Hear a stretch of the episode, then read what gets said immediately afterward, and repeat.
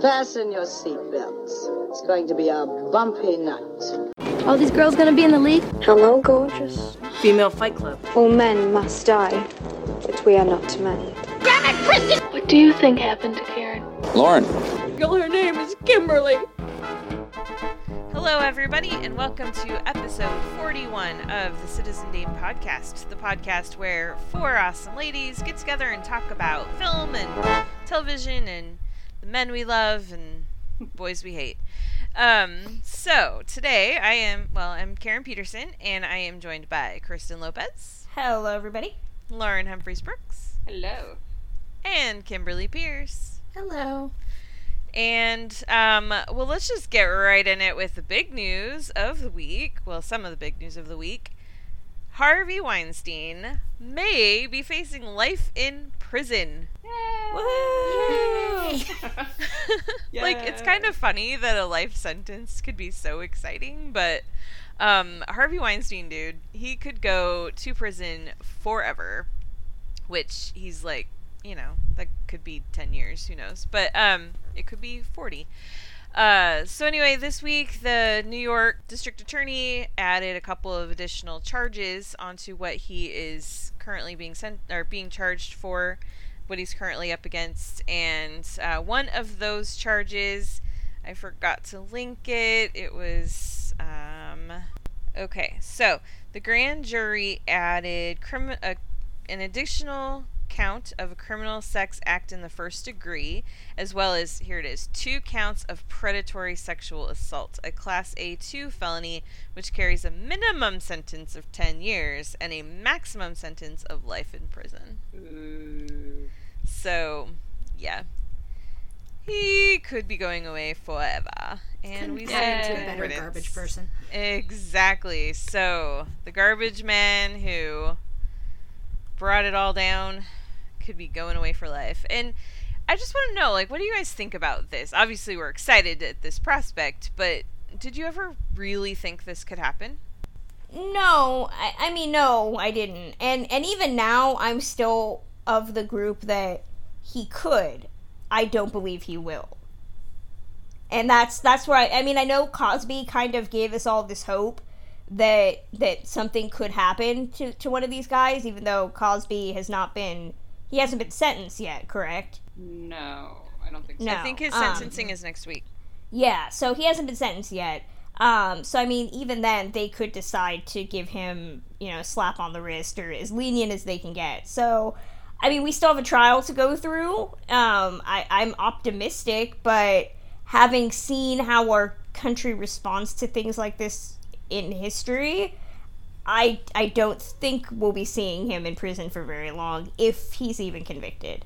I, I I'm I guess I'm on the more optimistic side, and, and largely because of Cosby, because maybe before Cosby was finally convicted, I would not have said that, oh no, we're, you know, there's nothing is actually going to come of this. The fact that Cosby was convicted, regardless of what his sentence is, um, the fact that he was convicted basically says that, you know, at least people are taking these things seriously, and it's possible to get convictions of these very high-profile, very wealthy men um, who have had patterns of predatory behavior and patterns of, of rape. And I mean, I, I said this, I've, I've said this before, that the New York, whatever, New York District Attorney is pursuing this, and they would not be pursuing this if they thought they couldn't get him in some way. What that is ultimately going to turn into, I mean, he is a very wealthy man.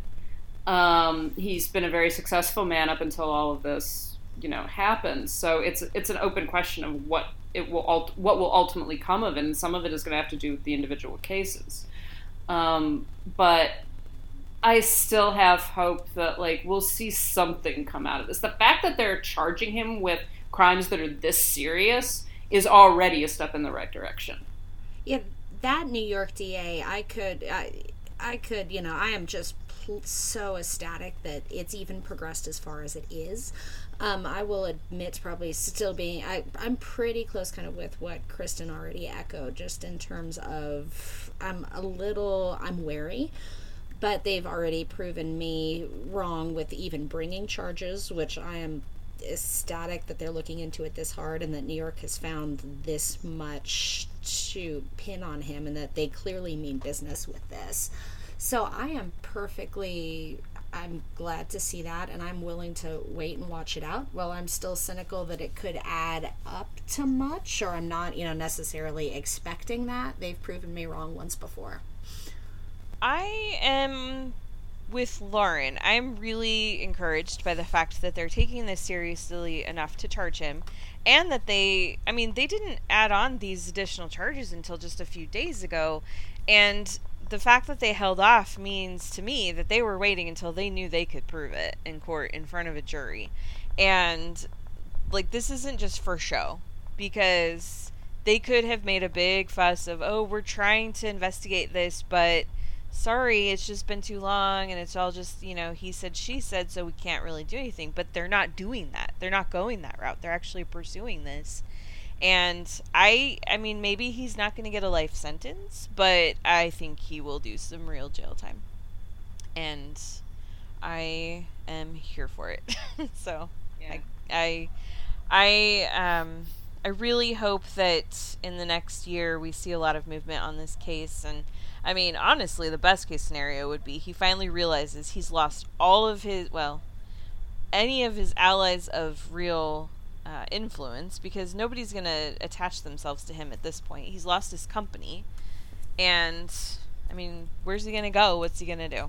So I would love to see him just realize that he's he's done, realize he's he's lost everything, and just save everyone the trouble and just plead guilty. And even if it means a, a lighter sentence, it would just be nice to have that, you know, have him say in court, yep, I did it, and just move on from there. So, mm-hmm. But someone else who is still in big, big trouble and getting into worse and worse trouble is Kevin Spacey. Uh, over in London, Scotland Yard has been investigating him for, since the news broke about all the different um, assaults and uh, attempted rapes, and, and Scotland Yard Um, is now investigating three additional cases over in Britain. Um, what are y'all thinking about Kevin Spacey? I hate him so much. And again, as as somebody who was a a big fan of Kevin Spacey's up until all of this this broke, and then I realized that, like, I, this this is the one I, I've told a lot of people just makes me feel like a big fat idiot, because I'd heard stories that he was an asshole, but I did not think that he was, like, a rapist. And and so I feel very stupid now about being duped by a celebrity persona. Um, so so hearing this is just, again, just makes me feel like I'm a big, big idiot. Um, so I'm, I'm, again, anybody needs to go to jail. It's definitely him. Um, I mean, three, th- th- this brings the total to six investigations, I think, mm-hmm. for him. Yes. Um, going back several years, um, so yeah, I'm just, I'm done. I'm done with him. He needs to go away forever. Well, well, Kristen, I think you need to remember, I mean, this comes back to what we were talking about a couple weeks with, ago with Chris Hardwick. Like, this is a man who has built a career on how people see him and what people think of him. And right. You can't feel stupid because you believed it, you know? I mean, yeah, there were some of those stories, but there, I don't remember ever hearing, other than that weird South, or not, was it South Park? Yeah, uh, Family about, Guy. Oh, Family Guy, yeah. Like, other than that, I don't remember ever even hearing a whisper of him being involved in... in rape and assault and stuff like no, that. No, no. I, yeah, I had exactly. heard stories I had heard stories that he was an asshole. Like right. verbally abusive well, and, and just a douche. And there and there are people that are assholes that are not rapists or pedophiles. Right. I mean exactly. I mean I mean there are yeah, I was fact, just like, oh, he's just a dick. Well, but there are also people that are perfectly nice that some people don't like them and say, oh, that person's an asshole, because to them they are. But, you know, I mean, some of those Some of those stories, you, you, I mean, even when you hear it, you're not necessarily sure when to believe it and when not to. So, I mean, it's, you're you're not stupid for, for buying into what he was selling. Yeah. I, what I'm were you going to say, Lauren? I was just going to say about the, because um, I think that this week was also in Guy Guy Pearce in an interview. I saw it on um, The Hollywood Reporter. I don't know where the original interview was, but he oh, yeah. they, they had asked him about working with Kevin Spacey in, in L A Confidential. And and him saying something like, well, he he's that it, it, the whole thing didn't surprise him. He's a very handsy guy, but I was twenty. I, thankfully, I was twenty-nine and not fourteen. Ooh, ooh. And that was like, holy shit, man.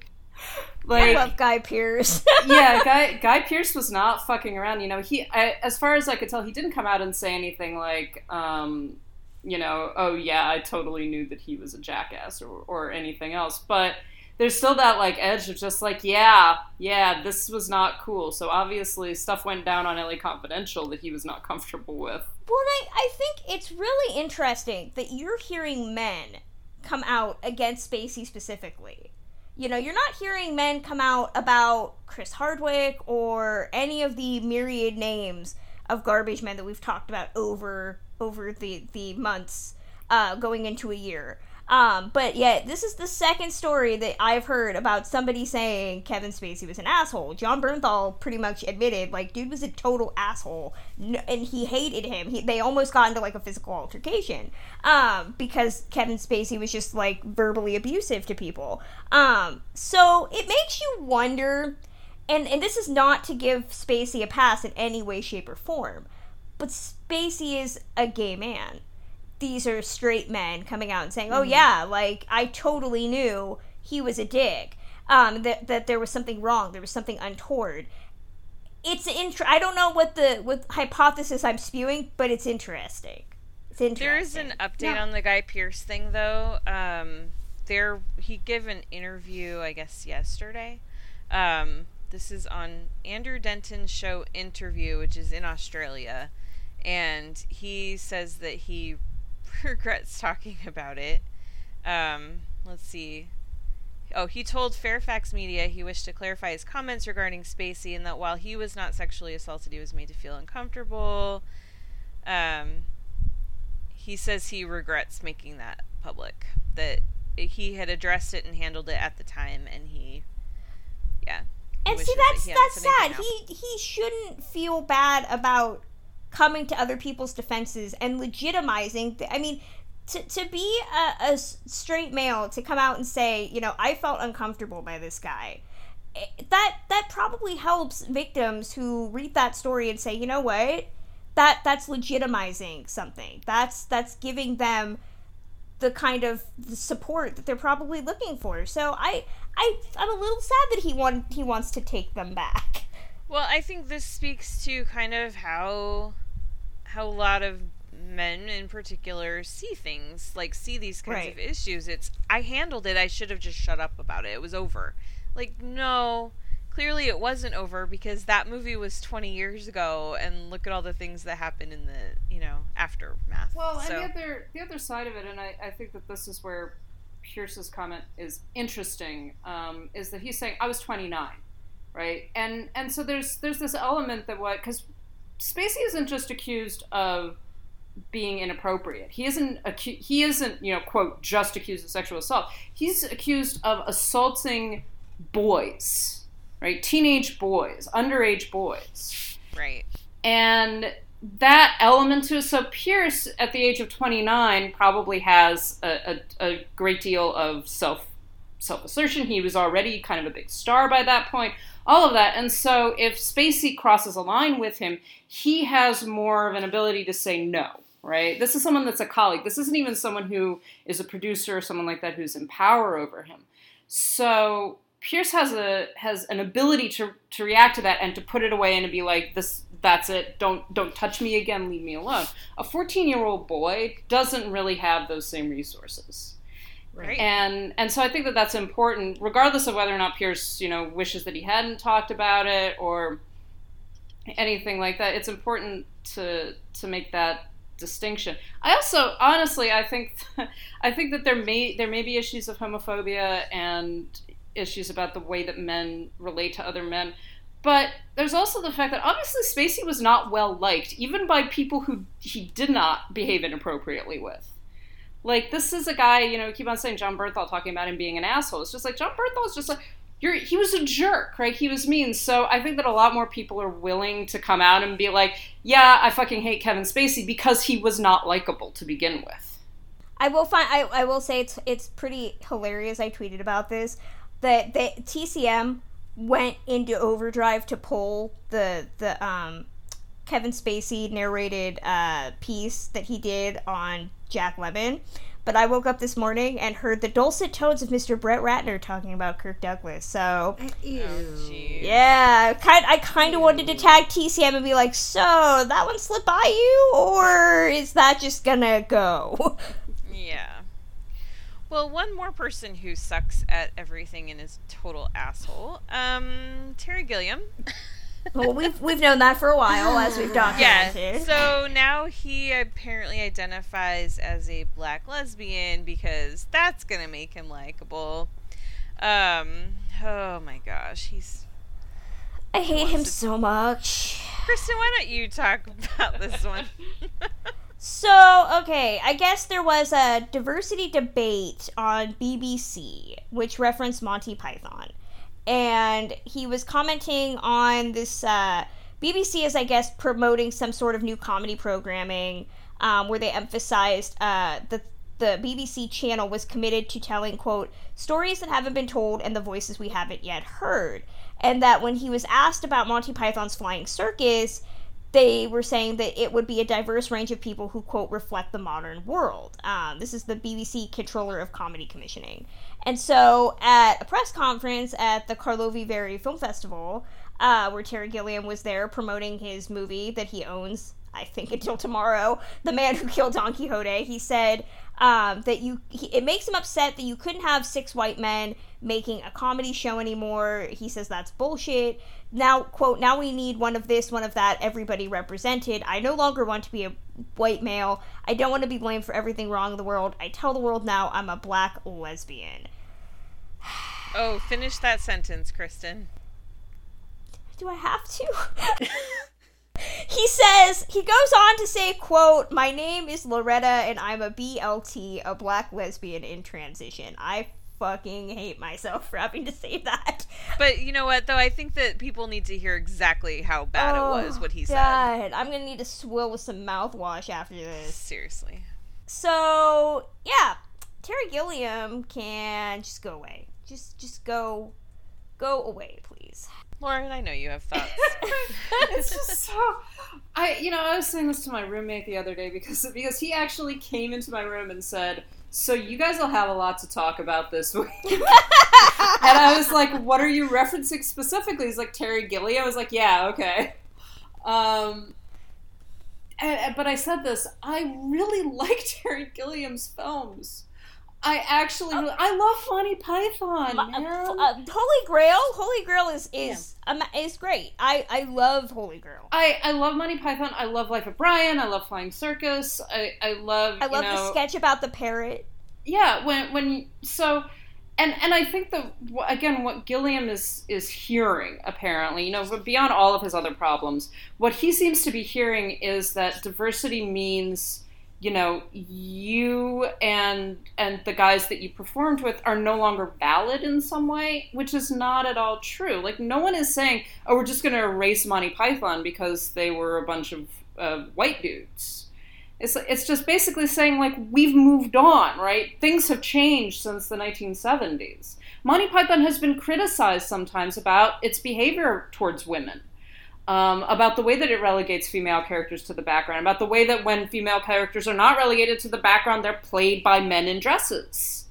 You know, mm-hmm. that that whole thing. And that's not saying that Monty Python is bad and that you're not allowed to like Monty Python or that you're not allowed to appreciate any of these guys. It's just saying, like, we're moving ahead, right? We're moving beyond this. And it's like, no, you can't, you know, Monty Python probably could not exist today, and that's okay. Well, and, and the thing, too, I think, is that, and, and we're seeing this again with comments on Taylor Sheridan, there's this concept that movies age, but that doesn't mean that you can't appreciate what they set out to say back at the time. People love Gone with the Wind. Gone with the Wind I is racist. I mean, it is, but...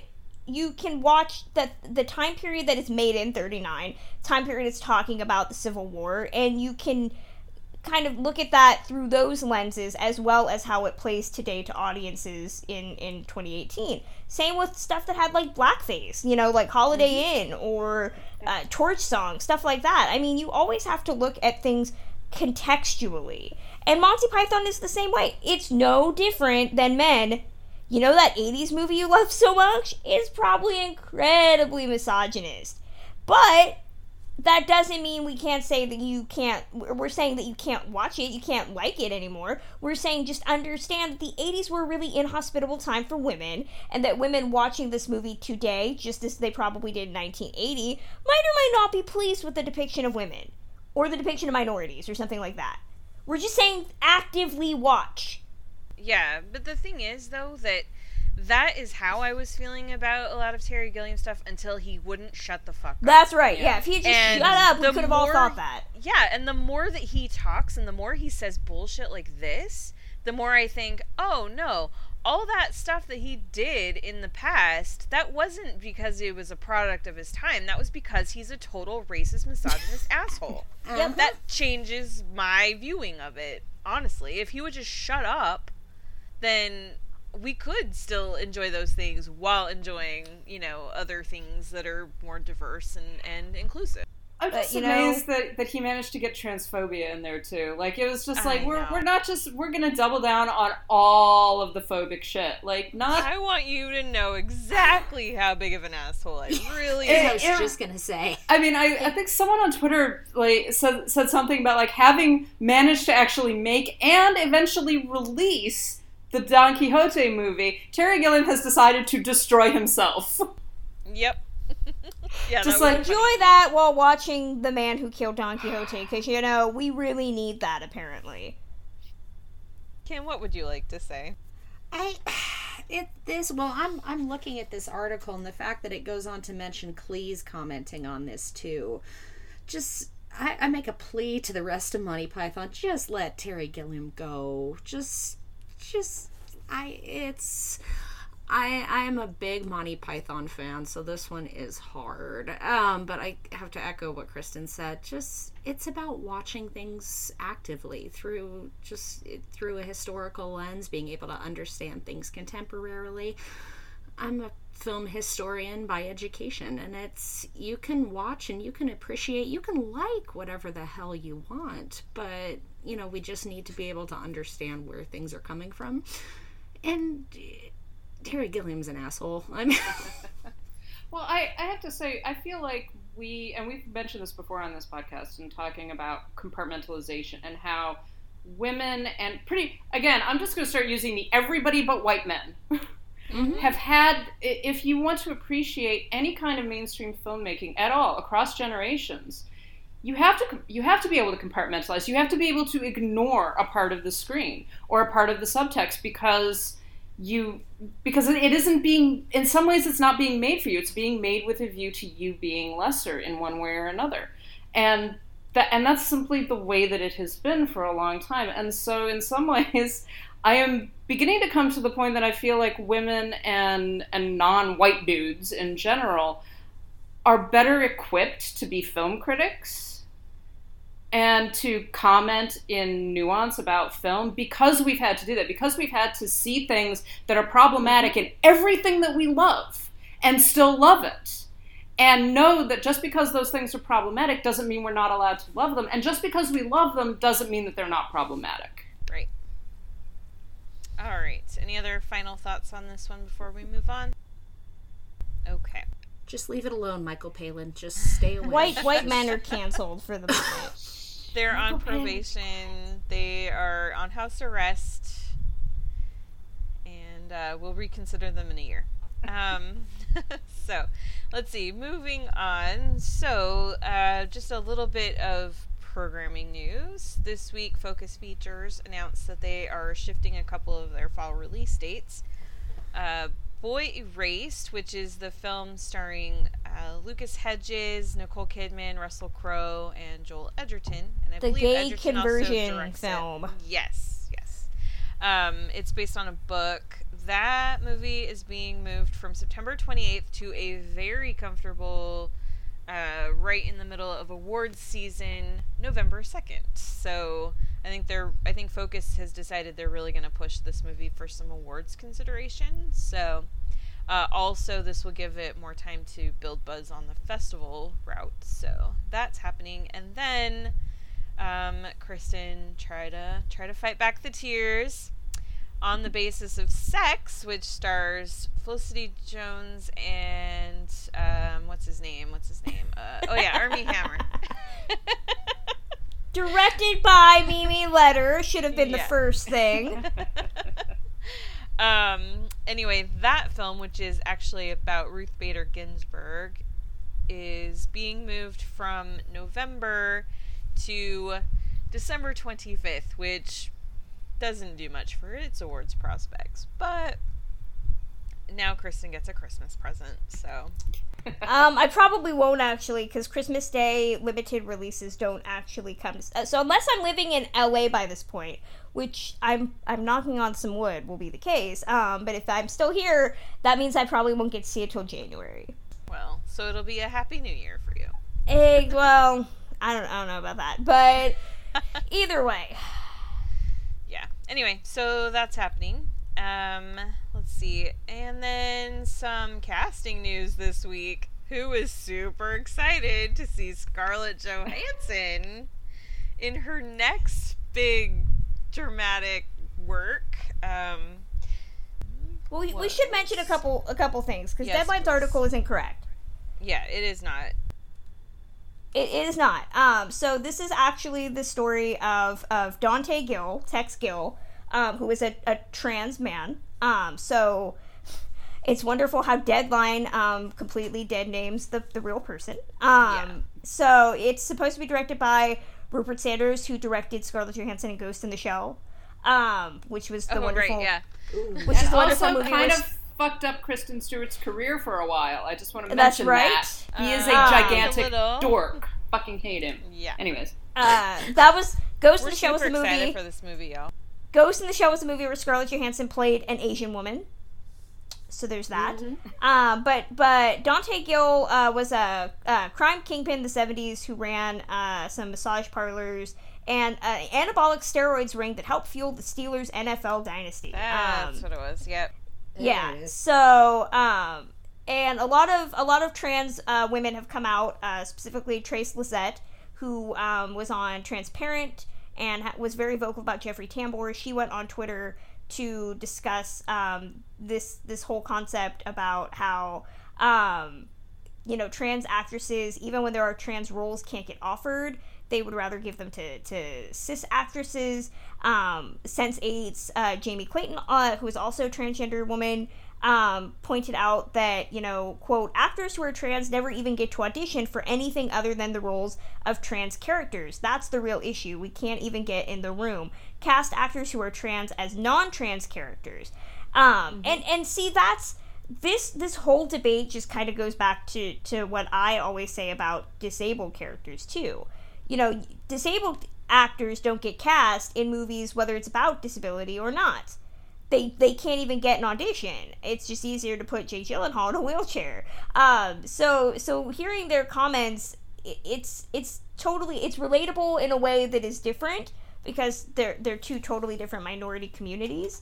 Um, but I understand their frustration, um, and and just the constant horrific way that Deadline and Variety, other news sources, reported this, just shows that you need to have more people writing from these groups. uh, Mike Fleming wrote the original article, so you should all know Mike Fleming is an awful human being. So we should have known that he would, of course, do something stupid like this. Um, and the fact that Deadline has not made any effort to correct any of this information says yeah, a lot. Yeah, no, they haven't. They haven't updated the original article, right. nothing. And on top of that, ScarJo decided to make things even better for herself by issuing a statement that... Double you know, down, white address, girl, double yeah. down. So she addresses this to Bustle, and she says, tell them that they can be directed to Jeffrey Tambor, Jared Leto, and Felicity Huffman's reps for comment. Because, of course, all of them won awards for playing trans characters. Okay, so let's... And all of them were criticized for it. All right, of them. Right, right. And let's not ignore... Let's not ignore...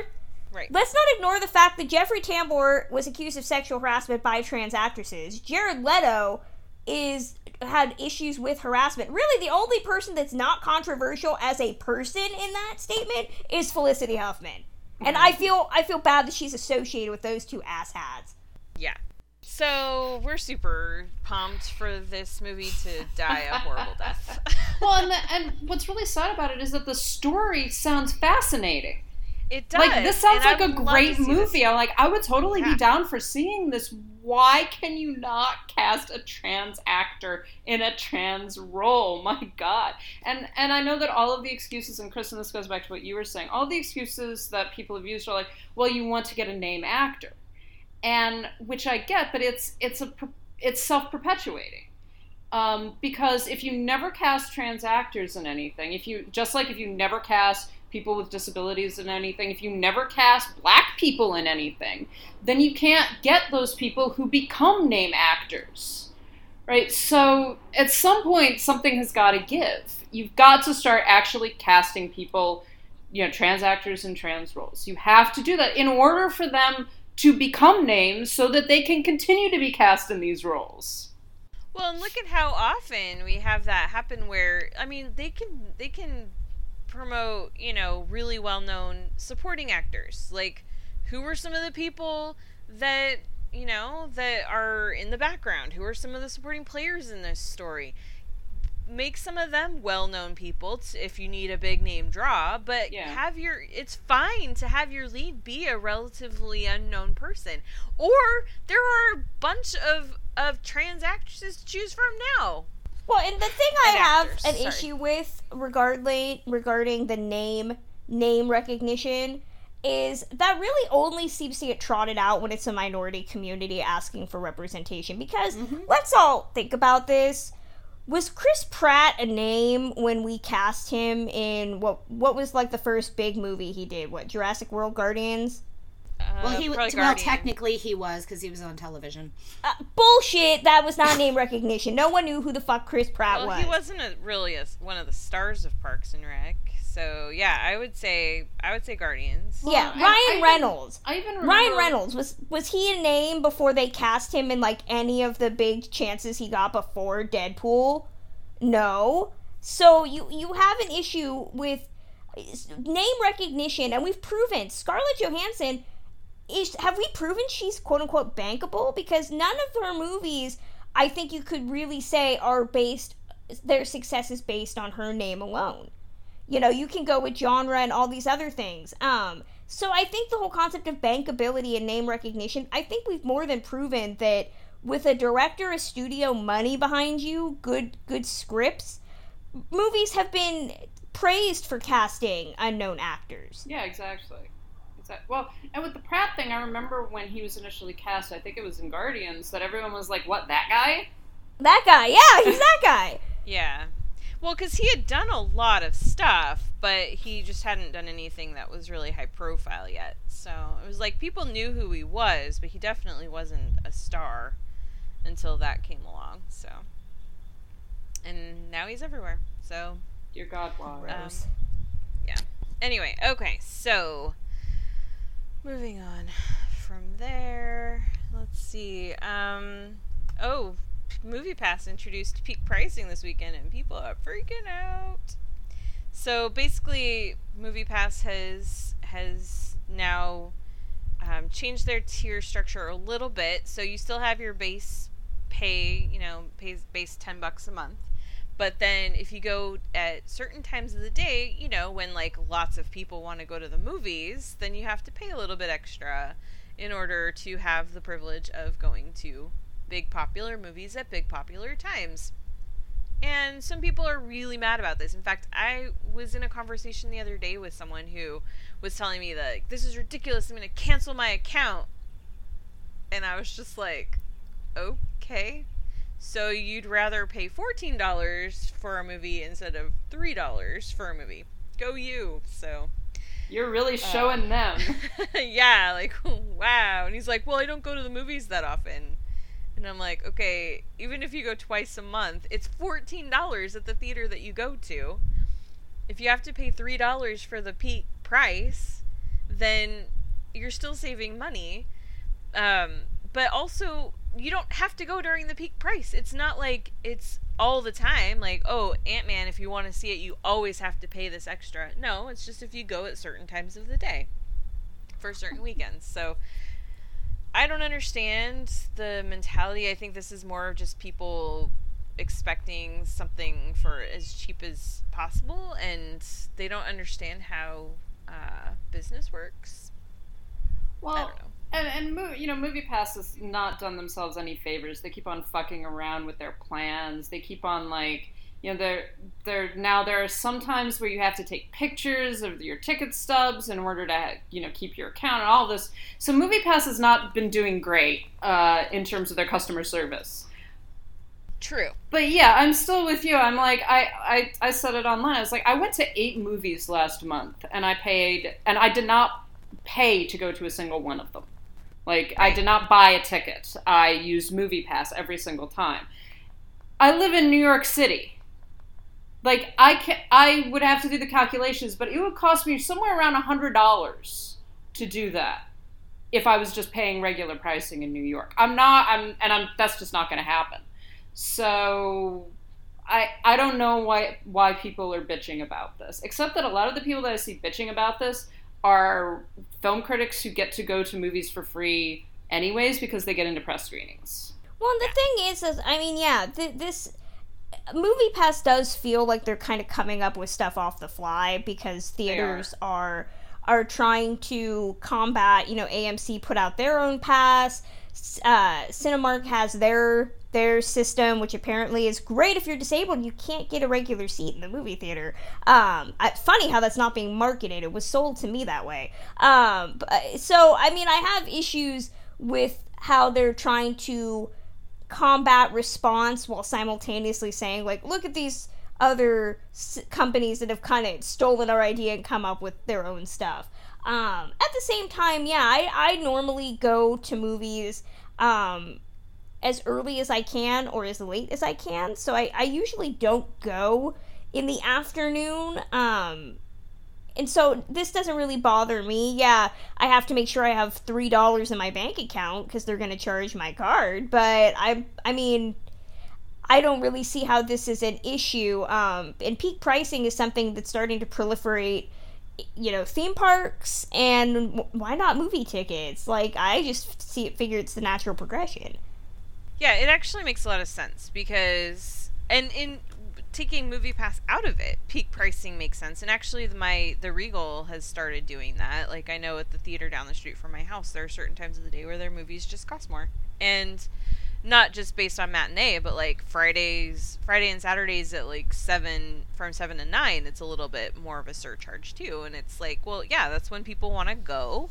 So if you want to make sure to get a good seat, you just got to pay a little bit more. And I mean, maybe it's not the most fun thing, but you know, this is how business works. So. I'll just I'll just shut it down by going on my grist for my handicapped agenda. Just be fortunate that you all can choose between ninety-nine percent of the movie theater, okay? So oh, I know. just just saying, yep. three dollars and you get to sit wherever the fuck you want.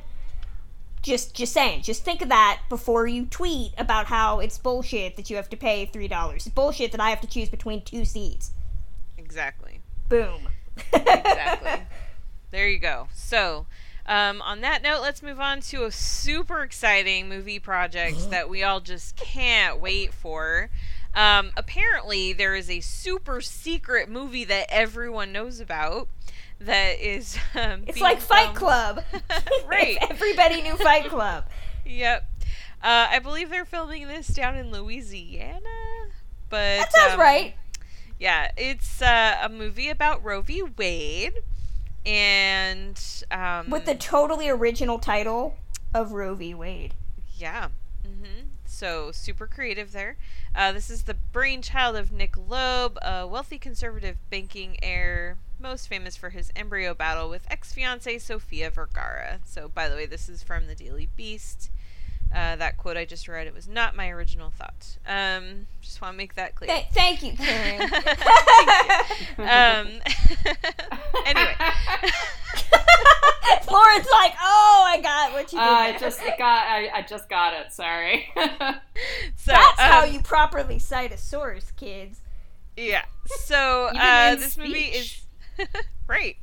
Um, so this movie is filming in New Orleans under the fake title nineteen seventy-three. Hmm, what happened in nineteen seventy-three? Oh, Roe v. Wade. Um, anyway, people, so... I was going to say people walked on the moon, and I was like, shit, that's not right. That is not correct. Um, so anyway, uh, there's a whole movie coming out later this year, Kristen, about that exact thing. Walking on the moon. Anyway. Oh, God. Space um, jazz! So, uh, this film is basically a, uh, an anti-abortion film, which has cameos by super awesome, like, to make fun of people, Tommy Lahren, Milo Yiannopoulos, um, Stacey Dash. Yeah. Mm-hmm. John um, Voight. So, I'm not entirely sure... Is this a narrative film or a documentary? Yes. No, okay, this it is a narrative act. film. It is a narrative film. It is a narrative film. Um, where you're going to make those people act? Their inspiration, presumably Nick Loeb's inspiration, is um, uh, nineteen sixties, nineteen seventies, I don't really know when it came out, um, anti-abortion, um, quote-unquote documentary called The Silent Scream. Which is actually, that was in the eighties. Oh, the eighties. Excuse me. So I just, I just thought it was in a time when people were stupid and reductive. nineteen eighty-four. Um, okay. Oh, never mind. That makes way more sense now. Um. So, so yeah, it's it's based off of that. Um. So there you go. It's a, it's a, got some great source material. Um. But yeah, it's it's their take on on Roe v. Wade. Um. Supposedly, uh, Nick Loeb is playing um the guy who is the co-founder of the National Association for the Repeal of Abortion Laws. He's also going to be the narrator of the movie. Um, Stacey Dash is going to play the founder of the National Right to Life Committee. Jamie Kennedy, that fine thespian, is playing an anti-abortion rights activist. Joey Lawrence is playing a Fordham University law professor who fought oh my against gosh, abortion. I was just thinking the other day, whatever happened to Joey Lawrence? So the next time somebody laughs at me about saying I think Josh Brolin could have played a doctor, I'm going to be all, hey, do you believe Joey Lawrence could have played a law professor? Yeah. Um, it's also got uh, Kelsey Grammer's daughter is going to be in it. Um, a bunch of other people that are horrible. Um, John Voight's gonna play one of the Supreme Court justices, along with Corbin Burnson, John Snyder, William Forsythe, and Robert Davi. God Aww. damn it! I love him. I've interviewed Aww. him. I didn't know this. Ugh, this ruins my whole day.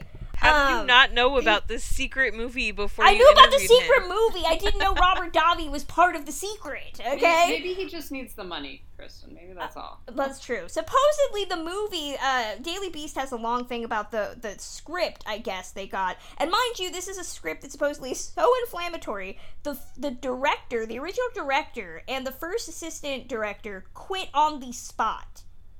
And Nick Loeb and his, uh, I guess, co- co-producer, whoever, who have never directed a movie, are making this film. Um, and supposedly have no idea what they're doing. And people are quitting en masse. They're not being allowed to film on certain sets. Um, and they're trying to say, oh, it's because it's a pro-life movie. No, it's because the movie is fucking wrong on so many, so many different ways. Um, I, I recommend going to watch um, or read the Daily Beast article, which um, looks at the script, and it sounds so terrible because, and I say terrible in the sense that it's poorly written, but terrible in the sense that, oh my God, I hope this doesn't get any theatrical release because it's just wrong. They literally frame the reproductive rights movement as a racist plot, quote, a racist plot on a par with Hitler's Final Solution. Just, just let that yeah, sink wow. in. Let it sink for a second. Um, I mean, regardless of whether you are pro-life or pro-choice, you should at least expect a film. And and again, I, I said this when I said watched when we talked about Sicario. Incitement. Incitement is a thing, and and certain movies from certain groups, and I'm not going to name the groups, are promoting this concept of a movie. We don't have to have facts. You don't have to have facts. Feelings are facts now, because that's the world we live in. If you think it, or you looked it up online, then it's true. And my problem is, is a movie like this where Roe v. Wade is so controversial, and we're having issues with this now with the, the recent um, resignation of, of one of the Supreme Court justices, uh, to have a movie that plays like what they're going to show you at a crisis, you know, pregnancy center. Yeah. Just really, really don't don't you expect movies to? I, I get that we live in a world where biopics kind of play fast and loose with the truth, but this is a movie that is inciting a conservative base to believe that people who seek abortions are racists who want to kill white people. Like, I mean, really? This this is propaganda. This yes, is, this yes. is very this is far right propaganda. And. And you know what? Back in film school, I remember studying films that were made um, just prior to, well, actually during the, just prior to World War Two, but during the rise of, of Hitler and the Nazi Party to power. And those films are propaganda. And usually they are films that are posing as historical narratives. They're films that are posing as, you know, mythological narratives, or simply like, this is the day-to-day life of a German family, you know, in in nineteen thirty-eight. And... But if you watch, they're just like, oh, look how the, the Jews are all evil and villainous and caricatures and everything. What we produce, what we show on screen actually does matter. This sort of shit is actual propaganda. This is not funny. This is not something that, you know, I know that it's, it looks like it's going to be terrible. It probably is going to be terrible. This is not something that we should be joking about or that we should be showing it, you know. There, there, there were numerous people... white men on Twitter yesterday that I got very mad about, and to give one of them credit, he deleted the tweet that, that I took issue with. Um, but the, but this was something that I kept on seeing repeated, was the these guys talking about this as though this was just funny. That, oh, isn't it hilarious that these guys who don't know how to make a film are making a film like this? Just like, no, this isn't funny. This is women who are fucking terrified of what is going to happen to them over the next six months, the next year, the next ten years. They are making a movie that is inflammatory. Abortion doctors have been murdered, like literally murdered, shot. Clinics have been blown up. And you think that a bunch of right-wing nutjobs making a movie like this is funny. It's not. This is not funny. This is real people's lives. I'm still pissed. Per the Daily Beast article, the abortion rights movement's inner circle is, quote, depicted as a shady cabal of rich lefty Jews who meet in exotic locations like Saint Croix and the Russian Tea Room to boast about the money they're raking in through abortions over daiquiris and pastrami sandwiches. This is fucking Nazi propaganda. This is like, like Leni Riefenstahl right now is, is having a fucking field day in her grave. Because this is just, this is on par. I'm just... And again, that's not to say you can't make a movie about, from a conservative lens, about Roe v. Wade. You can. I mean, we live in a world where faith-based films have an audience, but there's a difference between making a faith-based film that shows your views and making what fucking Dinesh D'Souza makes, which is just like lies and slander meant to incite people to go out and beat the shit out of a liberal. You know, and that's, I think, what this movie is. You can make a movie about about abortion that shows your viewpoints, but you need it to be factual. Like, damn it, you should, if if I have to defend every single point I write in an article, then a movie script about a real fucking topic that affects millions of women should also have real facts in them. And this is a problem that we're seeing not just in the abortion debate, but everywhere. Like, if you want, who is, who is this movie being made for? Right.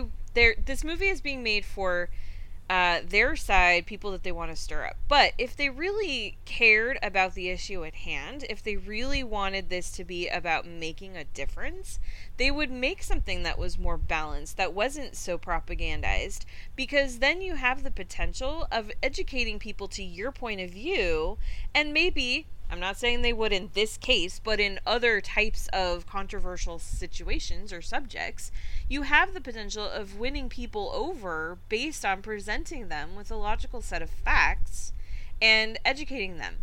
And instead, what they're choosing to do is stir up, you know, a bunch of people who are already pissed off and who already have a lot of misinformation, and just spoon-feeding them more. And this is just driving a bigger wedge instead of bridging gaps. So. And keep keep in mind, this is a movie that supposedly has several graphic scenes of fetuses and baby parts. Yeah, but but according to Nick Loeb, this is a P G film. And and my my my further issue too is that, and I don't follow kind of like the gossip rags, but Nick Loeb is only known only known for fighting Sofia Vergara for those embryos in court and forcing her to give them up to him so that he could have a child that shared her D N A that she did not want with him. I have a real, like, sick issue with a guy who could not let his ex-girlfriend go to the point that he wanted to create a child that had her D N A so that he could remain close to her, making a movie about this topic.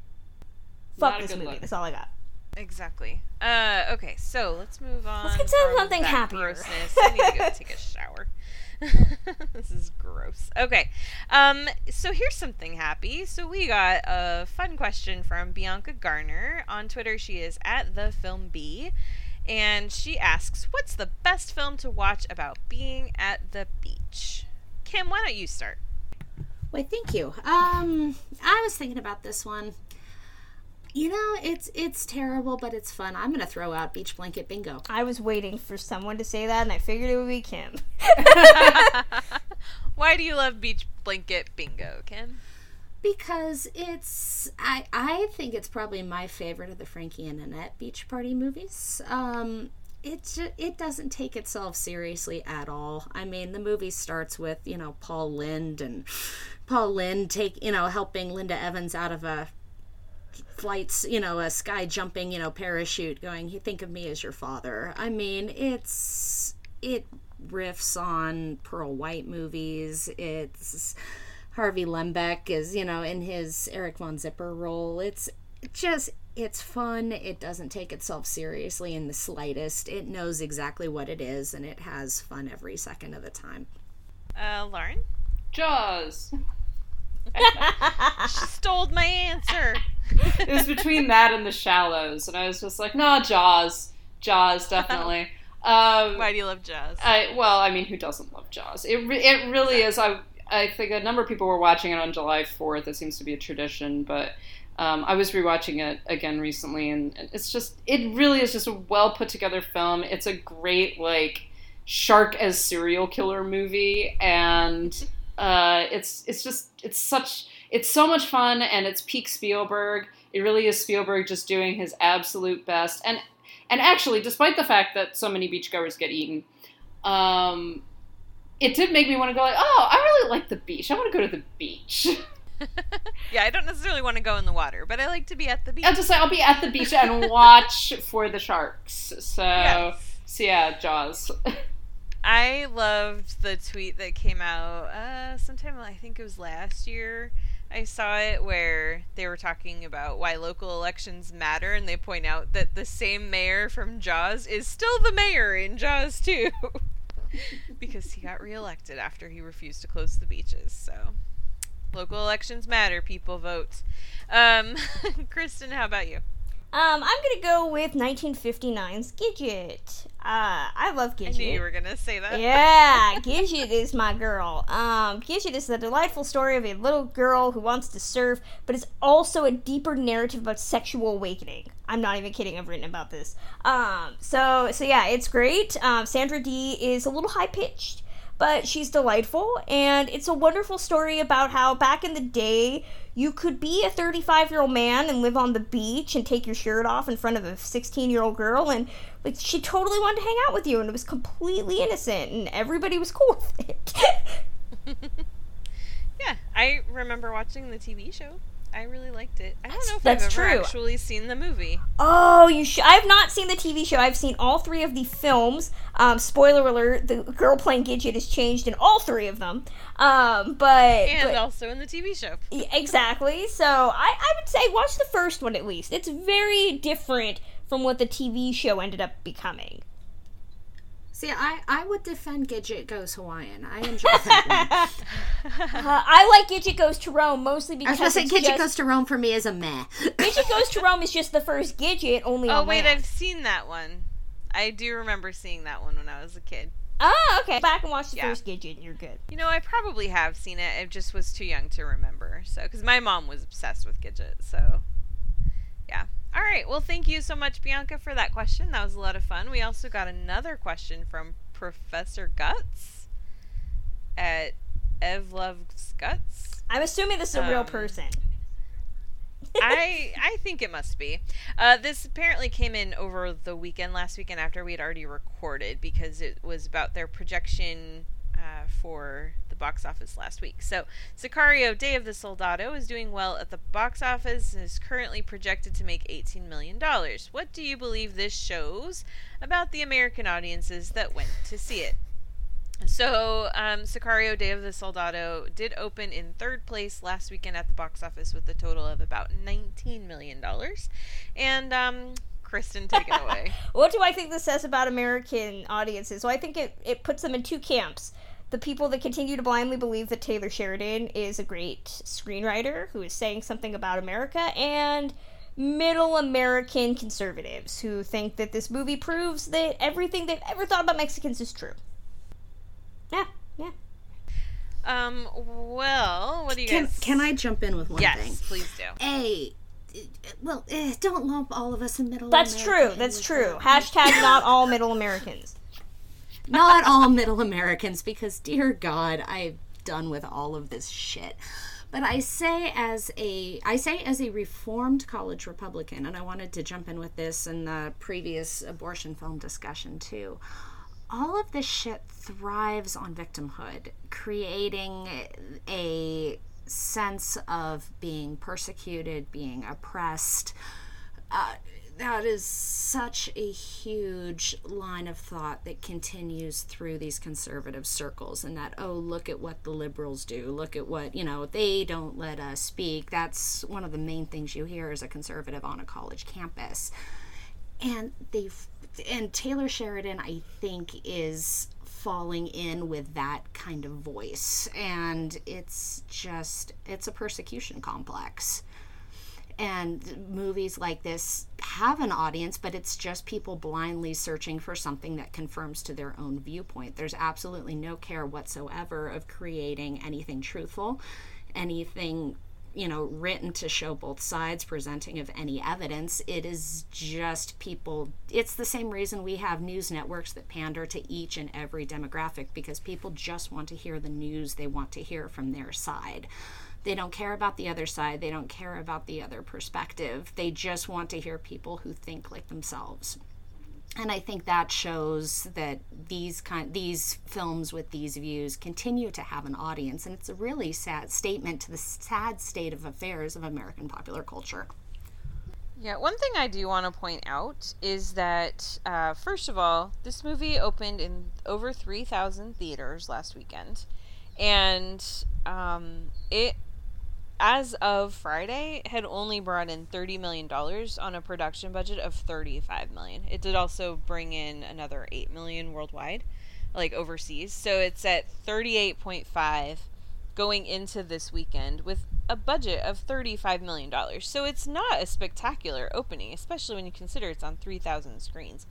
Um, I mean, it's it's fine. It's not a flop or anything, but I think that I think the fact that it wasn't a bigger, a bigger deal actually is is a promising sign. Are you saying that it might mean that people that hate Taylor Sheridan might have been right all along, Karen?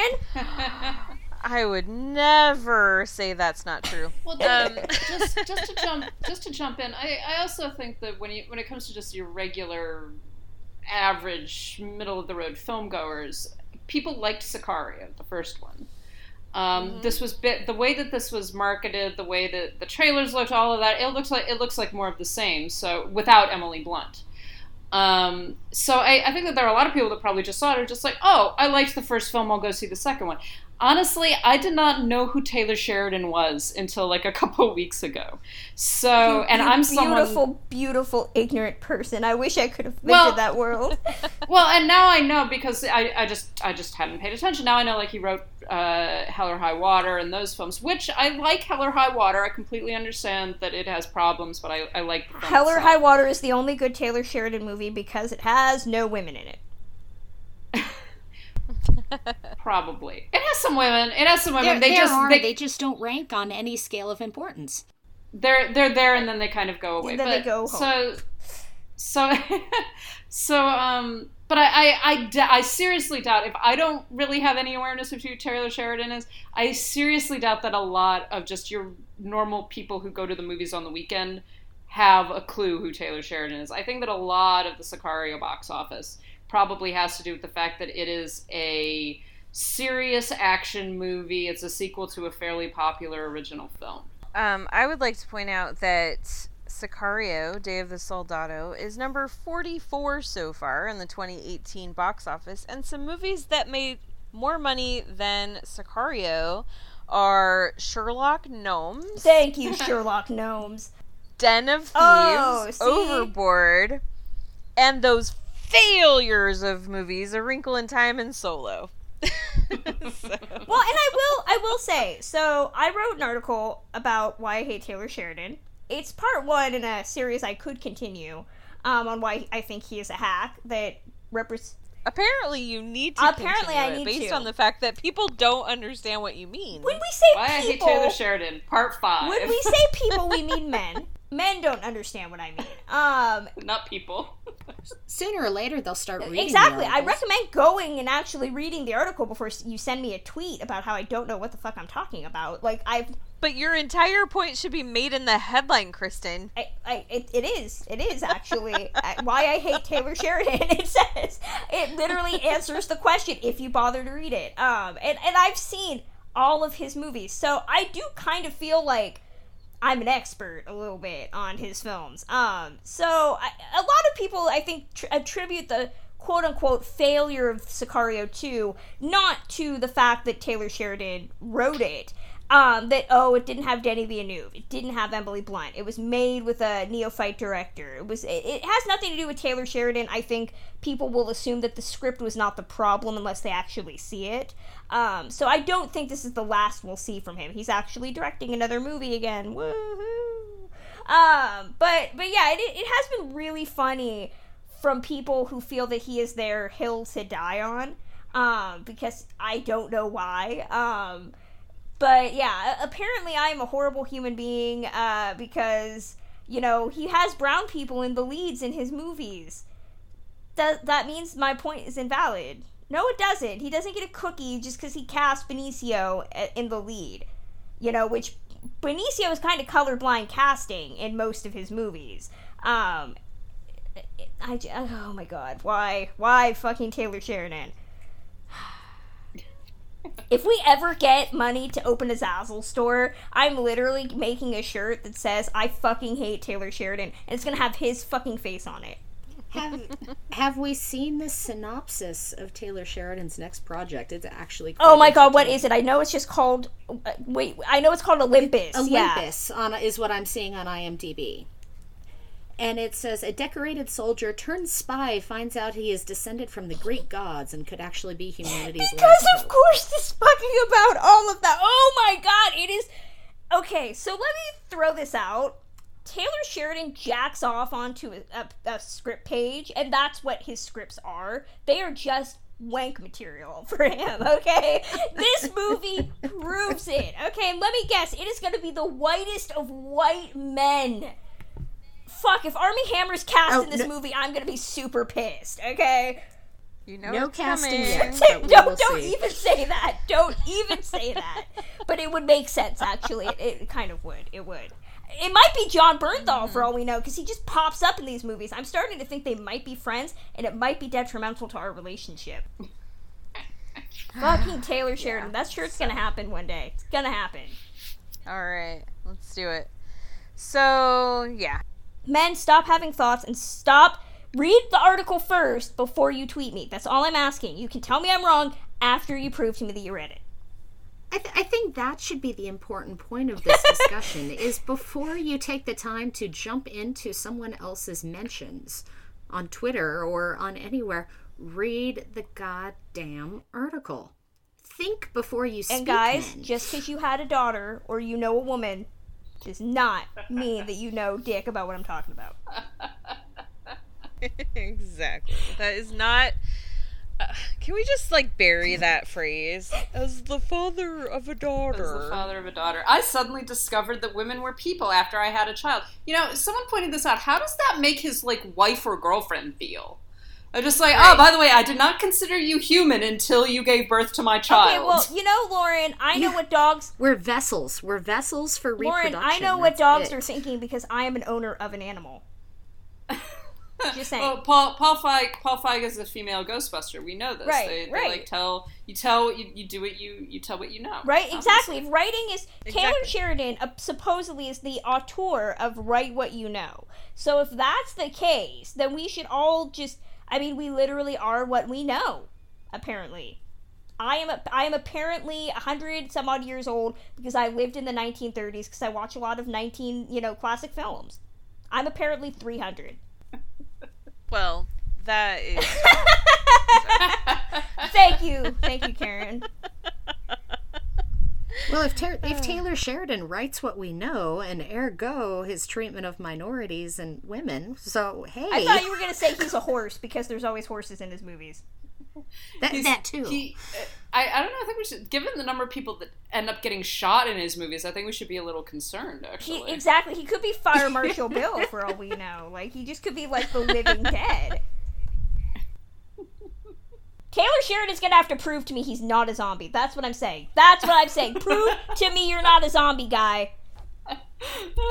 Well, I wonder what is more difficult. Taylor Sheridan proving he's not a zombie or us having to prove our opinions.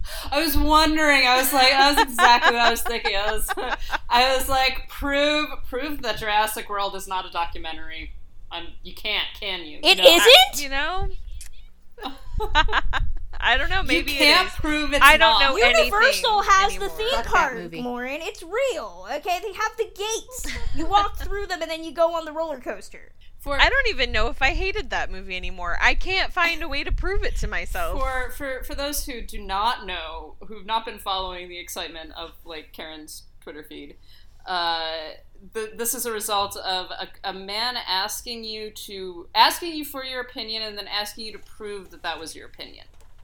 Yeah, so what happened was I was part of a conversation where um, they were, it was, of course, one of those solo, or no, not solo, uh, The Last Jedi conversations. And um, so, yeah, so this guy basically assumed that because I love The Last Jedi, that that's just because I just love all big, successful movies and don't have a way to form my own opinions about things. And so then he said, well, name a couple of big successful movies you didn't like. So I did. Wait, wait, wait a minute. Like wait Jurassic a minute. World. You, uh, you got accused of t- telling, you got accused of say, somebody saying you don't have an opinion on a movie. But yet we know. No, I a, do have an opinion because of, because I like all right. big We movies, know a person so, yeah. who knowingly plagiarized my opinion so that they could look like they had a really progressive opinion, and that guy doesn't get shit. Well, and actually, this is kind of what, along those lines, what happened was, so then this guy basically says, well, do you have any evidence to support that you didn't like these movies that you're now saying you don't like? And there, so there was another guy that was in this conversation, too, and that dude didn't ask him to prove anything. And we both jumped on that. We're like, why do I have to prove it and he doesn't? And then he turned this around into this whole, like, me attacking him and, like, trying to trying to further the feminist agenda and accusing him of things that aren't true. And I'm like, I'm not the one that was asking a woman and not a man. Karen, apparently you are a lawyer uh, now. You know? I well, it's it's funny. It's funny you bring that up because I got a comment from a wonderful sane person about my Taylor Sheridan article that said because I did not write a whole treatise in my article or in my review of Deadpool two about Marina Baccarin right. being fridged in that film. Therefore, I am quote inconsistent and don't know what I'm talking about. Right, right. I bet he didn't even read your Deadpool two article. Well, if well, he had, I, I he might have learned how to spell Marina McCarran, because you do I, I, yeah, I wanted to say them all. I love how you care so much about her, but you can't bother to spell her name properly. It's just, um, well, it's, so yeah, it, yeah, it, it has just been a bang-up day for men on the internet. Like, this week has just been great. Exactly. Yeah. Yeah, J D Howell, if you're listening, sit and spin, guy. That's all I got for you. This, this week shows us that men don't have to cite their sources at all, but yeah, women have to not only cite sources on, you know, thoughts, but on opinions as well. Mm-hmm. And sometimes men can just take your opinion and run it as exactly. their own. I'm sorry, I'm never gonna get over that. Never gonna get over that. It happened twice. Yeah, well, fuck that guy. Yeah, fuck, fuck that, that guy. guy. Well, um, on to a... Can we move to a... different guy that is wonderful. Um, Karen Karen took my Karen took my comment and P G'd it, okay? I don't no, know what no, you're you talking can, you about. You can say fuck that guy again, but yeah. you just have to change your tone. Well, fuck that yes. guy. Yeah, exactly. I I'm love, trying I love to Lauren not be accused of objectification virgin. Here. So, um... I love, I love Lauren's smooth anyway. Jazz version of it. They will. They always do. Uh, okay, so, um... The Best Chris is in a T V show that is coming in January. We had a trailer this week for I Am the Night, which is from Patty Jenkins and stars Chris Pine, India Isley, and a few other people that I don't... Karen, I think you forgot to say Patty Jenkins, actual Amazon who lives on an island. Oh, yeah. Right, yes, because we only write what we know, so... Yes, yes, she is um, the daughter of Zeus, you know? So, that Duh. I mean, that explains a lot, honestly, if she is. So, uh, anyway, so I Am the Night is a television series that will be on, I believe, T N T, and the uh, official synopsis is, inspired by true events, I Am the Night tells the story of Fauna Hodel, who was given away at birth. As Fauna begins to investigate the unbelievable secrets to her past, she meets a ruined reporter, Chris Pine, haunted by the case that undid him. Together, they both follow a sinister trail that swirls even closer to an infamous Hollywood gynecologist, Doctor George Hodel, a man involved in some of the Hol- uh, some of Hollywood's darkest debauchery and possibly its most infamous unsolved crime. Okay, first of all, I love the use of the word debauchery. Second of all, the most infamous unsolved crime is... The Black Dahlia. Yes. Uh, did you guys watch the trailer? I did. Yes. Yes. What did you think? Um, I don't watch T V, so I don't... You, I, I could lie and say I'll probably watch this. I probably will get to it at some point. Um, no, I might actually watch this one. Um, it's on T N T, which just makes me kind of bummed because it's a dark, gritty... throwback to like the nineteen forties, and it just makes me think, God, if Mob City had come out in twenty eighteen, it might have lasted more than a season. Um, but this this looks really good. It's Patty Jenkins, um, Victoria Mahoney uh, is one of the co-directors. Um, the Hodel stuff, I think we've proven he didn't kill the Black Dahlia, but I know there's a lot of people that really believe he did. Um, but I'm I'm really interested in that that element. And India Isley is Olivia Hussey's daughter.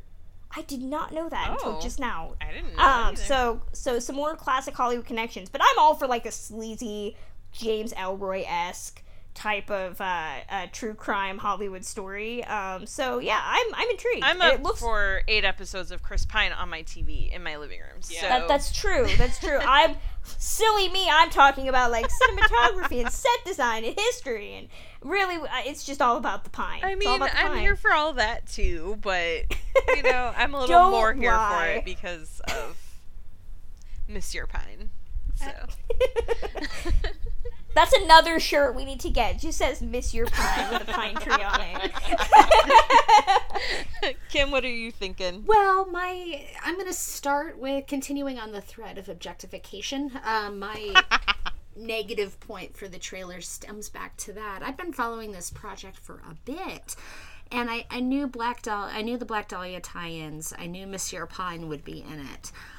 However, it looks to me from the trailer that Monsieur Pine is in the sixties. I was really excited for lots of Chris Pine in nineteen forties clothes. So much wool. So, we gotten great so much coats. Fedora. I Fedoras? Really wanted exactly. more Chris Pine in nineteen forty-seven. Those clothes. To the, the, when I saw he was, it looks like he's in a flash forward. I was like, oh, oh, oh, man. I would like him in less clothes. I don't know. Well, what that too. I mean, about. that is that is you know preferable as well. uh, I I watched my, Kristen, you know, read my mind bringing up Mob City. I was thinking of that. I am Hell yeah. I am always there for the James Ellroy-esque. I I like gritty. I like the Hollywood legends, and you know, the, I I like all of that stuff. So I will totally be there. And Monsieur Pine only makes it that much better. Yeah, I. I'm I am there too. I have actually just finished reading two James Ellroy books uh, almost directly in succession. So as soon as this came up, I was like, oh my God, yes, yes, uh-huh. Thank you. Uh, and and the fact that it's that it's Patty Jenkins, first of all, I mean, come on, we have to we have to talk about that fact. Uh, and and also Chris Pine is just like, I don't.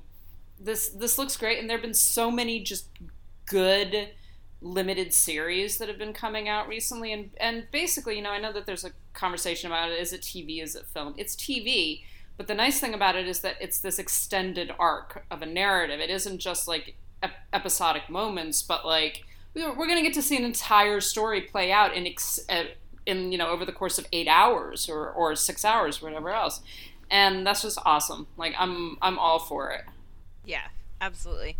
And I agree with you. I mean, the fact that this is Patty Jenkins heading this project is really important. And we know that she is great with storytelling. She did a fantastic job with Wonder Woman. But even before that, for the years in between Monster and Wonder Woman, she was doing television and doing great work in television. I don't know if you ever saw her episodes. I don't know if you guys ever watched The Killing.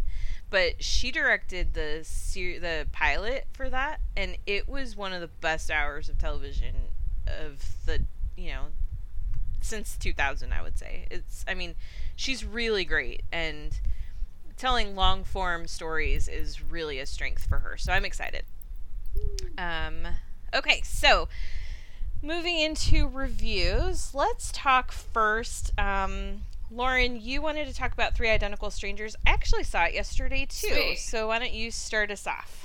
Uh, okay, so Three Identical Strangers is, let me pull up the the details on it, unless you have them immediately. Yeah, here it is right here. Okay. So it's a documentary, and it is New York, nineteen eighty. Three complete strangers accidentally discover that they are identical triplets separated at birth. The nineteen-year-old's joyous reunion catapults them to international fame, but it also unlocks an extraordinary and disturbing secret that goes beyond their own lives and could transform our understanding of human nature forever. Yeah, so this this was actually, I was interested in this documentary initially because I kept on going to see movies at the Angelica in New York. And uh, and they kept on advertising this film. And finally, I was just like, you know what? This sounds fascinating. Um, and it, it's a really well-structured documentary. You know, you've, it, it starts out sort of with the the narrative about the these three brothers meeting each other again and how they how they actually came to find out that they had not just one twin but two. These guys are identical. Um, and I, I love the use of the the archival footage and the photographs and everything, just showing these guys of how very much alike they look and talk and act.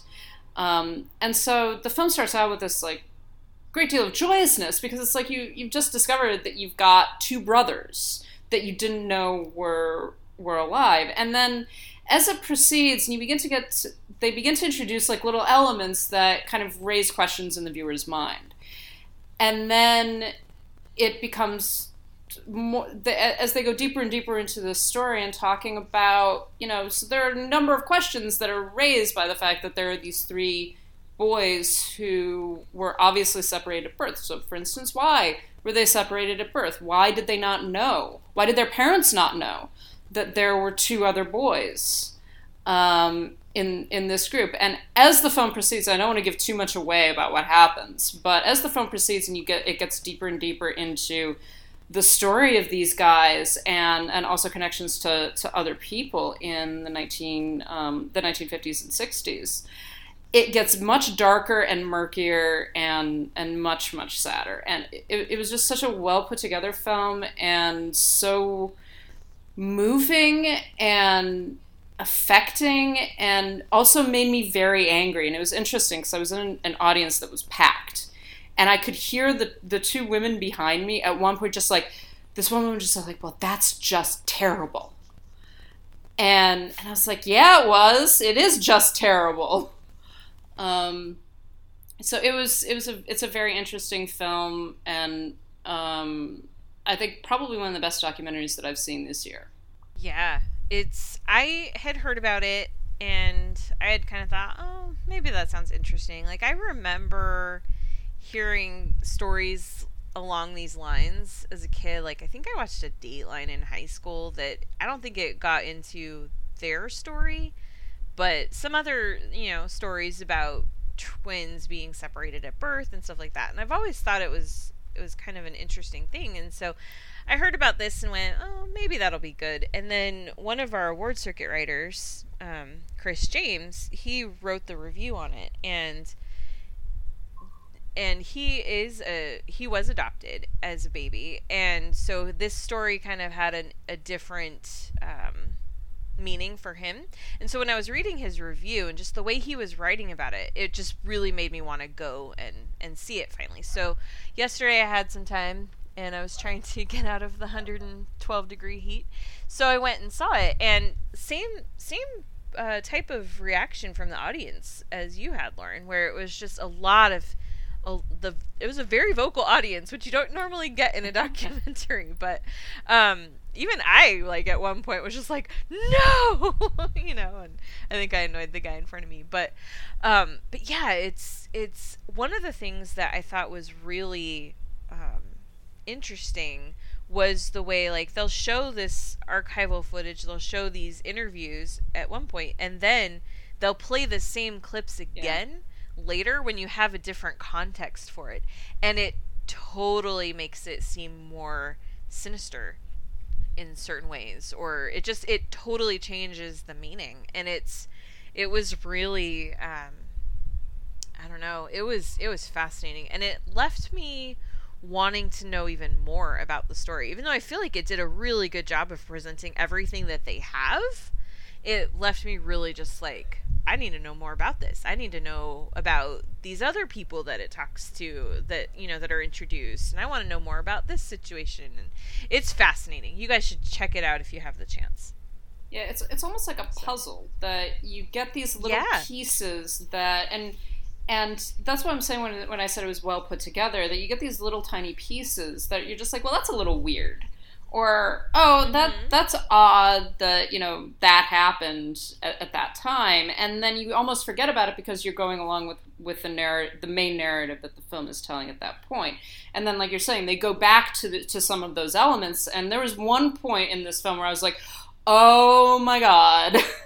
Yeah. um, because they go back to... An, I think I know exactly what they, you're talking about. They go about. back to an element that they actually talked about very early in the film. And then didn't reference again. And then suddenly it was like, oh, shit. Uh, yeah, yeah, so it, just in terms of a piece of entertainment, you know, it's it's interesting and it's important in its own way. But also just as, as an entertaining film and a story, it's really well done. Mm-hmm. Yeah. It is also a little bit, um, a little bit sad. Yeah. Like, actually quite a bit sad in certain places, too. But it's it's definitely one that people should watch. It's It's very worth your time. So, yeah. Oh, it's great. Okay, so there was another movie that came out this weekend. Um, did anyone see Ant-Man and the Wasp? I did. Uh-huh. Nope. So did I.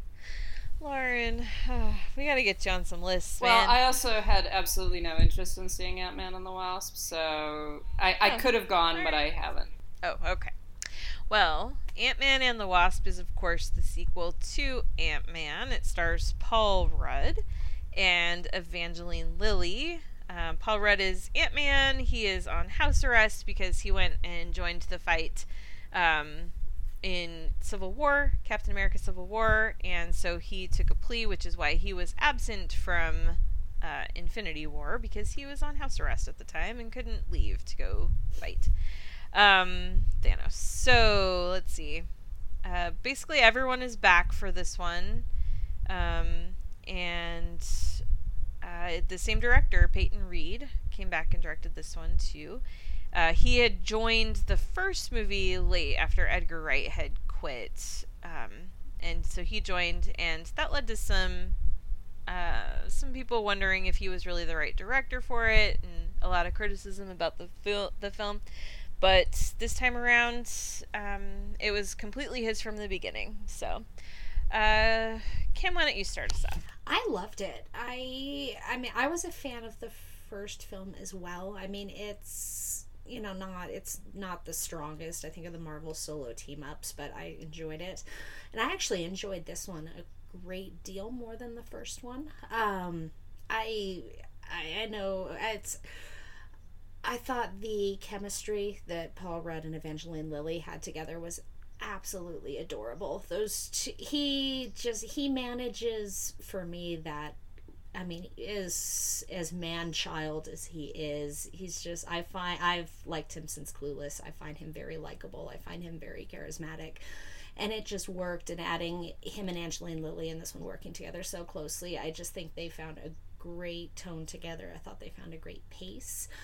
I wanted more, um, thinking about the two villains, trying desperately not to spoil anything. You have a, you have Ghost, who's undergone a huge shift from how she is written, in, or how the character is written in the comics, and a typical Marvel villain, Walt, played by Walton Goggins, who's, I can't even t- too much remember that backstory. Uh, he, unless we see him pull a Martin Freeman and return, um you could throw that one away. I wanted so much more from that Ghost character. I was, as I was watching that char- watching that movie, I was totally thinking how they could, that character could have her own movie. I thought that was such a fascinating, such a riveting story that I just, I wanted more. Um, I thought the emotion there was very interesting. I thought the performance was great. And I, the thought that popped into my head was totally, you know, a D O A type of script looking at this character. Um, action sequences were great, and I know, Karen, you're going to talk about this as well, so I'll leave more of the details for you, but the fact that Wasp and Ghost particularly have some of the best action sequences in the movie. Um, I was worried about the Michael Pena character, because I was kind of thinking about that before, how many times we've seen that one particular character absolutely explode in a movie or a television series, and then they completely lose sight of what makes it work.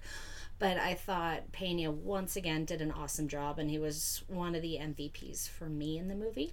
Um, I laughed, and unlike my uh, test greeting audience, not giving away any spoilers for anybody, stay till the last credit sequence. Just stay. About three quarters of our film didn't, and I don't get why you would leave early in a Marvel movie. Yeah, have people not learned? I don't understand. Kristen?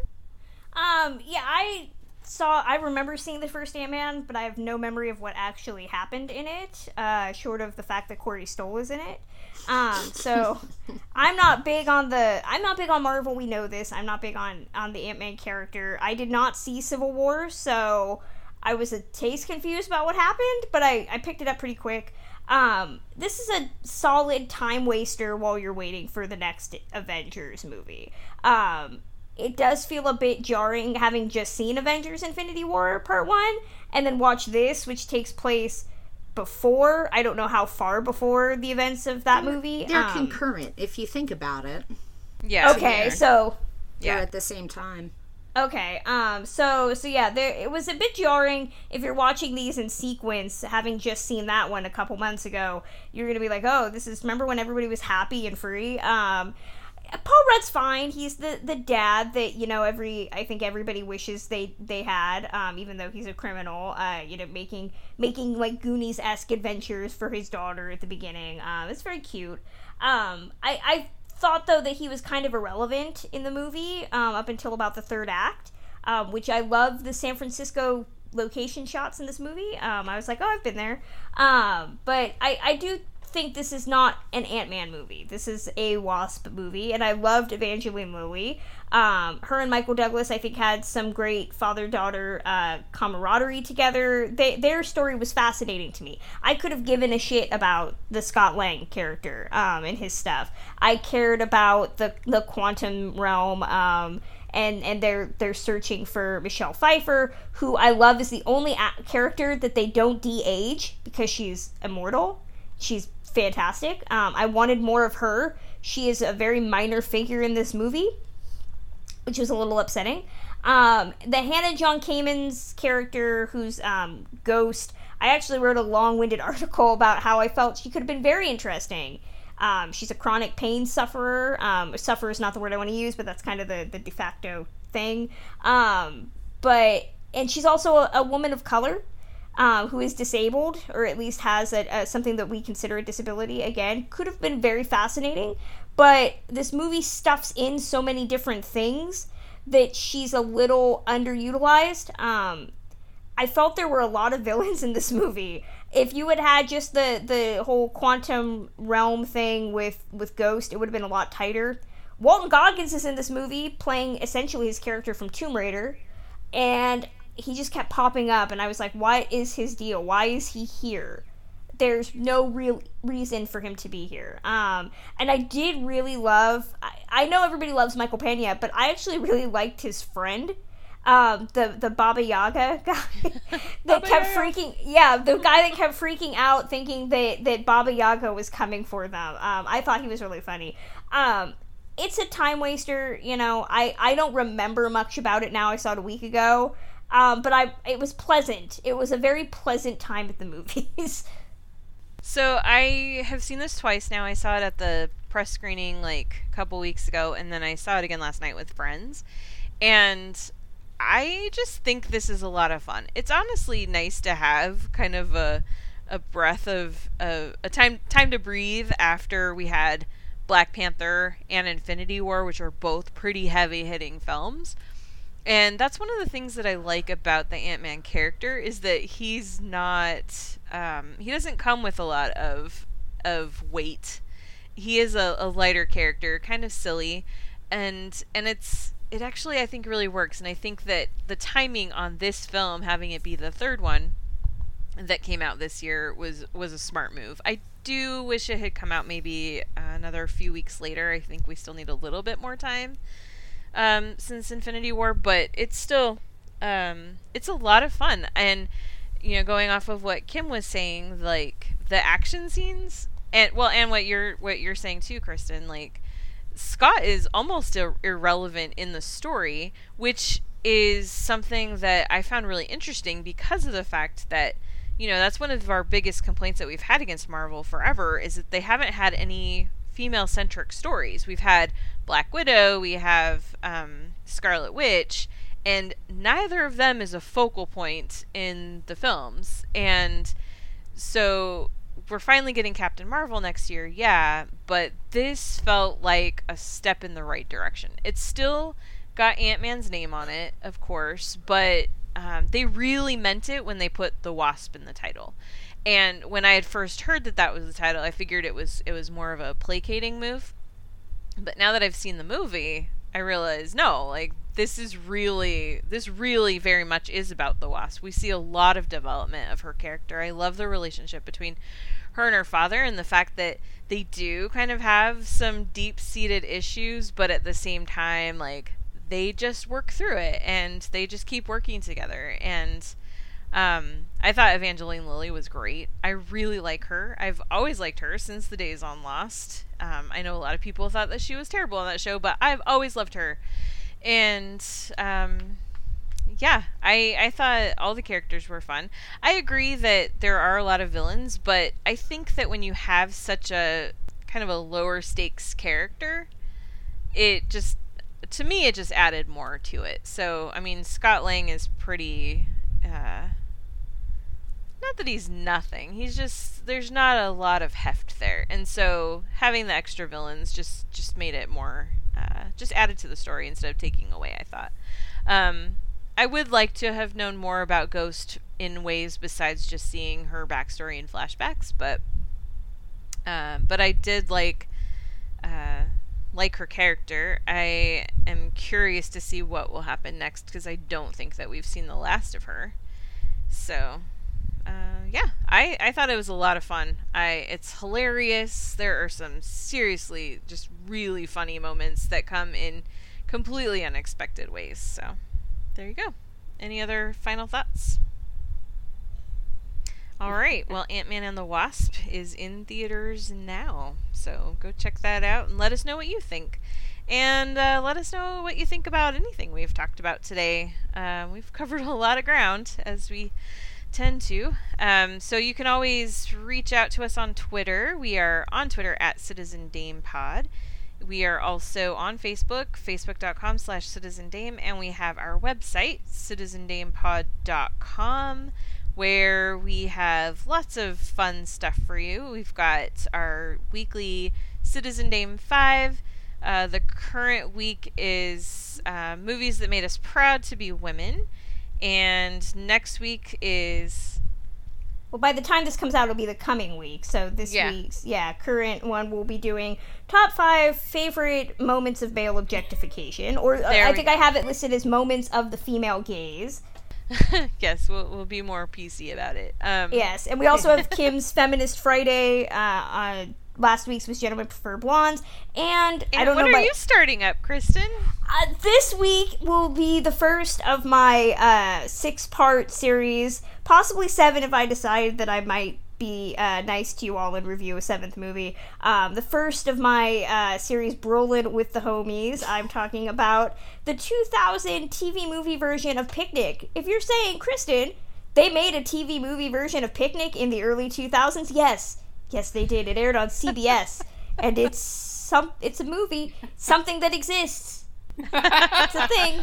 Well, that's I, certainly I a movie. Rolling with the Homies is the title. If you ever I thought, know. if you ever thought, you know what I really wish? Josh Brolin redid a movie Bill Holden starred in and played a character Bill Holden played. Well, you are in luck.